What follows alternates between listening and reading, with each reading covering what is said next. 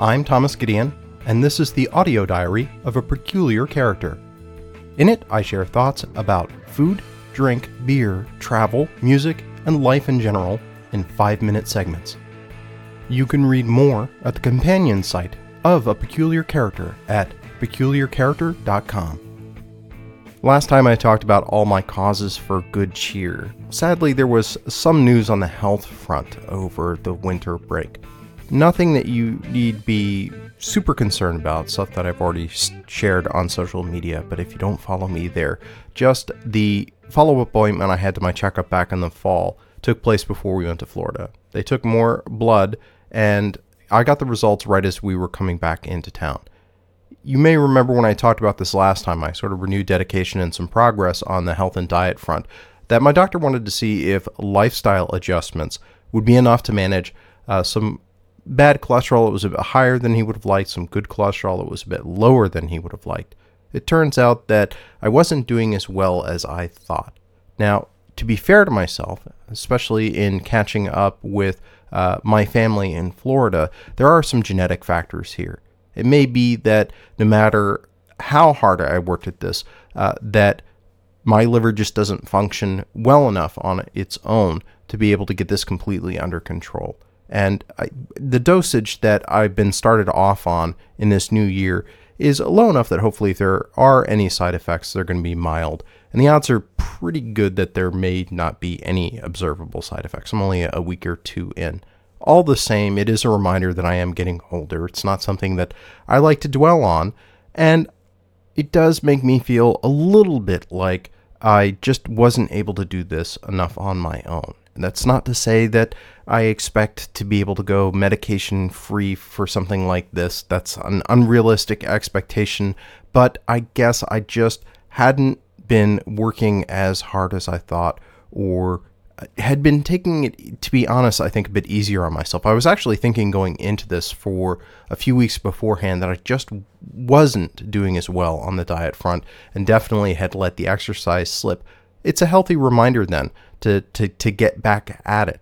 He's given me another six months, even with the medication, to check in and see if he needs to adjust it, to see if I can continue on improving my eating habits and becoming more active, dropping uh, more than a few pounds at this point, I, I suspect. We haven't talked about a specific number. That I could either get it under control enough to go back off medication or get into a better place where uh, the medication is more effective or the dosage can be lower even still. It's only a couple weeks in, as I think I mentioned, but I think there's a silver lining already, and hopefully this is one that persists a bit more. I think that this puts uh, certain aspects of my health a bit more overlapping with the things that uh, my wife also needs to do a better job of managing. And I feel like, even though we haven't explicitly talked about it in this way, we're kind of tag teaming a bit more. I think we're we're bringing the things that we found that have helped us when we're doing our best at m- managing our health together and just uh, in a way that's not judgmental, evaluative, or overly critical, uh, reminding and supporting. That's a nice feeling. It's been tough when it's a little more asymmetric, uh, one way or the other, to not feel like you're being judged in some way or not feel like the burden is yours and yours alone to bear. So, if nothing else, the fact that uh, we're in a similar spot in terms of our doctors looking at our uh, how we go about um, taking care of ourselves, and that the prescriptions in terms of that area of our lives are so similar. I think equips us to just have better conversations and means that we don't have to overly dwell on it. It doesn't have to be something that's necessarily negative or morbid. It's just where we're at, and we can just kind of uh, share tips and and game it out together in a way that uh, wasn't possible before. And I'm I'm enjoying that. Again, hopefully that's enough to to be a little bit better in the upcoming six months than I was in, in the past three.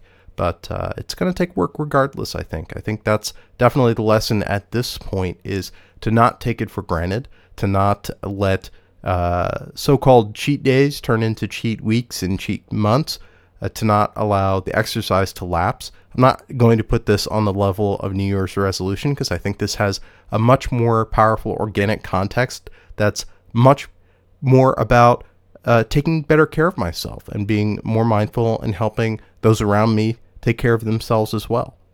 I guess I'm a little disappointed in myself still that this is at the behest of my doctor, but if anybody's going to give me advice about how to uh, be healthier, uh, that's going to be the right source. And I just have to take that to heart and know that he's not judging me either. He has my best interests in mind and do my best, continue to do my best, uh, try to even do better than my best, at least what we've seen so far.